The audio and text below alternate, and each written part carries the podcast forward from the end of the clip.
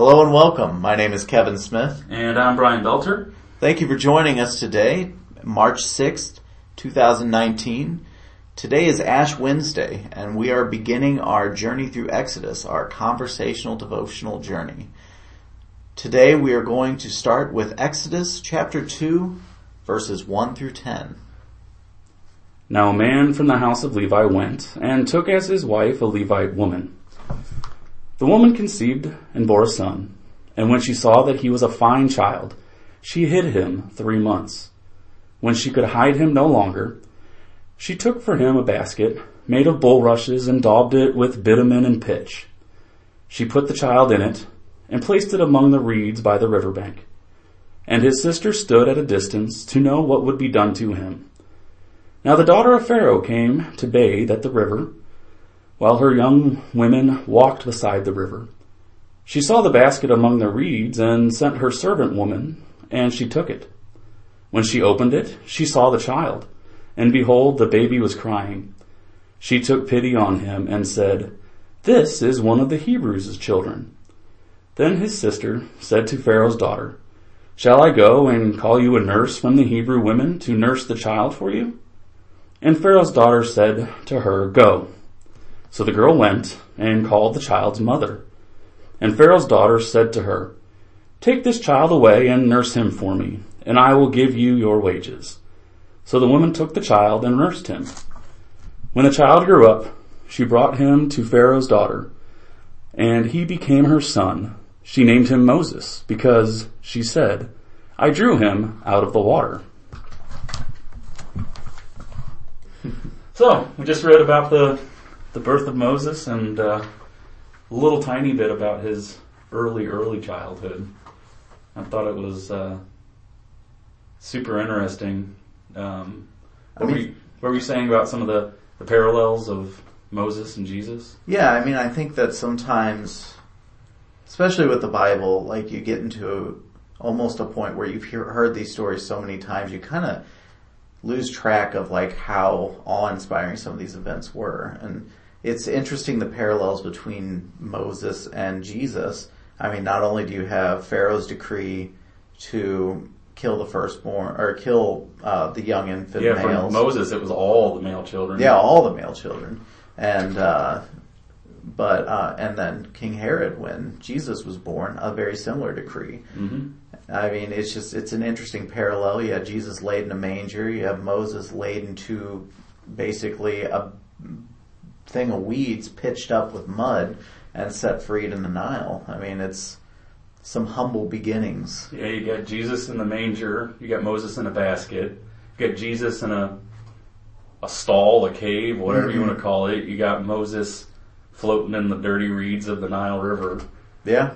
I mean, it's kind of similar, similar beginnings nonetheless. And then, uh, you know, fortunately, in both cases, you know, both the kid, the children were spared and grew up to do some pretty awesome things. So yeah, and a lot of trust in God to make sure that that, that came to fruition with Moses.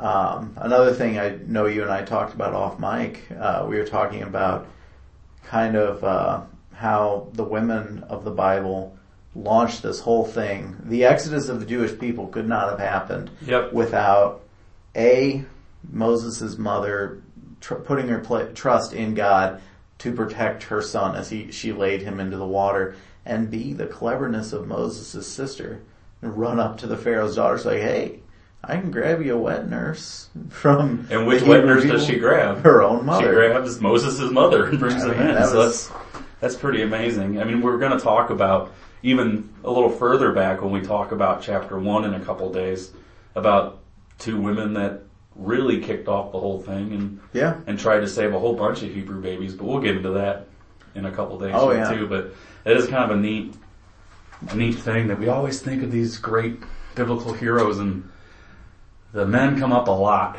but in stories like this, you look at it and you're like, this whole journey, exodus of the Jewish people wouldn't have happened if it weren't for these mm-hmm. these four, five, six women that... Yeah, and even Pharaoh's own daughter yep. worked against his decree.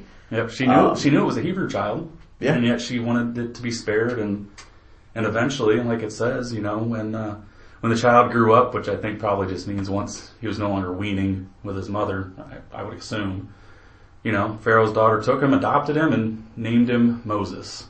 So mm-hmm. she's even the one that gave us that that name that's echoed down through history. So yeah, that's some pretty that's some pretty cool stuff just in ten little verses. So, and I always have to think about how hard it was for Moses' mother.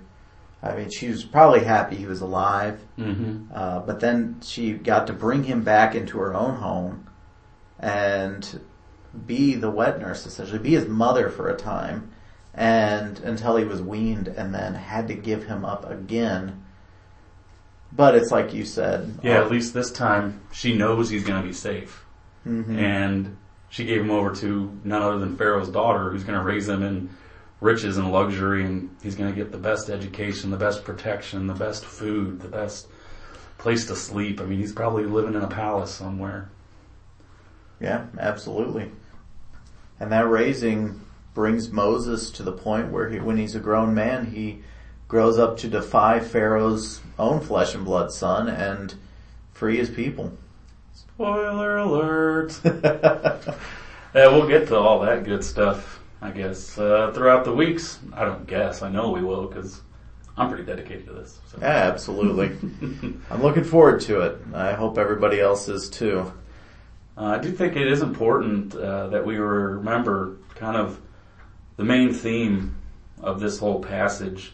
Um, you know, God is not technically mentioned one time in this passage, but I mean, Kevin brought up a great point to me earlier, um, talking about how uh, even though his name's not mentioned, you can see his handiwork all throughout this.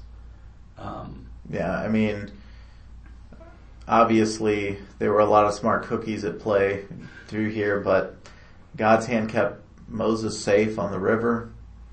Uh, probably had a little help with the divine inspiration to Uh, speak to Pharaoh's daughter and convince her, it's like, hey, maybe you don't want to turn this child over to the authorities. I mean, there's some compassion there, uh, something that's very related to our Lord. The fact that by chance Pharaoh's daughter asks Miriam, his Moses' sister, to go fetch a, a, a wet nurse. Yeah. You know, that's not chance. That's that's God's handiwork and his his spirit at work. Uh, manipulating the, the situation almost, you know? I mean, and he's there even when he's not mentioned. And of course, I mean, the book of Exodus, we're, it's one of the books where we see truly see the awesomeness of God taking a very direct route. Uh, but this is a nice little lead in where you see kind of some indirect assistance here and there. Yeah, it's no pillar of fire. Certainly not. But it's, uh, it's definitely, a, you can see the subtle The subtle reference to the hand of God at work here. And I think that's that's really the most important thing for all of us to remember um, in all of our lives. You know, there's there's hardships, there's uh, there's royal decrees that go out from Pharaoh to kill all the male children, but uh, but God's plan will still be done, even to to overcome those obstacles. Amen. Amen. Well, I think that uh, puts a nice little bow on our our first uh, little venture into this this Exodus journey. Um, Might be a little rough around the edges at first, but hey, so was Moses. Yeah, yeah. I think we're going to get better as these uh, these days and weeks go on. So please remember to tune in. You know, every day, every weekday, every weekday. We're taking the weekends off. Uh, every weekday during Lent, um, leading up to that glorious day of Easter. And uh, we'll be available for you. And uh, remember, every Wednesday, worship services at Holy Cross, seven o'clock. Not only worship services. If you come beforehand, you get a good meal, too. You get a good meal. Prepared, homemade, handmade. Good stuff. So come and join us. It should be a good time. And listen in tomorrow, where we uh, do a little bit of backtracking. Yeah, we're going to go back Uh, to the beginning of Exodus, even a little further back than that, into the, the end of Genesis, talking about how the Hebrews got to Egypt and into this situation. It wasn't always bad times for them in Egypt. No, they started out pretty strong, and I think it'll be pretty interesting to to start off on that, and we're going to go forward and try and cover all the main themes in the days to come. So, Thanks for joining us on this inaugural podcast Exodus journey, and uh, we hope to see you see you next time. And before we conclude today, we'd like to ask you all to join us in a short prayer. So please fold your hands, bow your heads, and pray with us.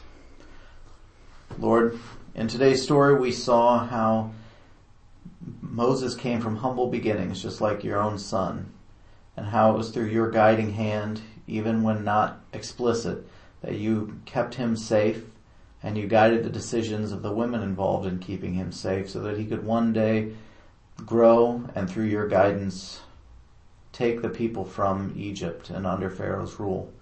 We ask that you stick with us uh, throughout our days, throughout this Lenten season, and guide us as you did guide him and your own son into his salvation of us. We ask you this, Lord. Thank you. Amen. And thank you for joining us today. And just a reminder, all scripture readings and references do come from the English Standard Version of the Bible. Thank you. God bless.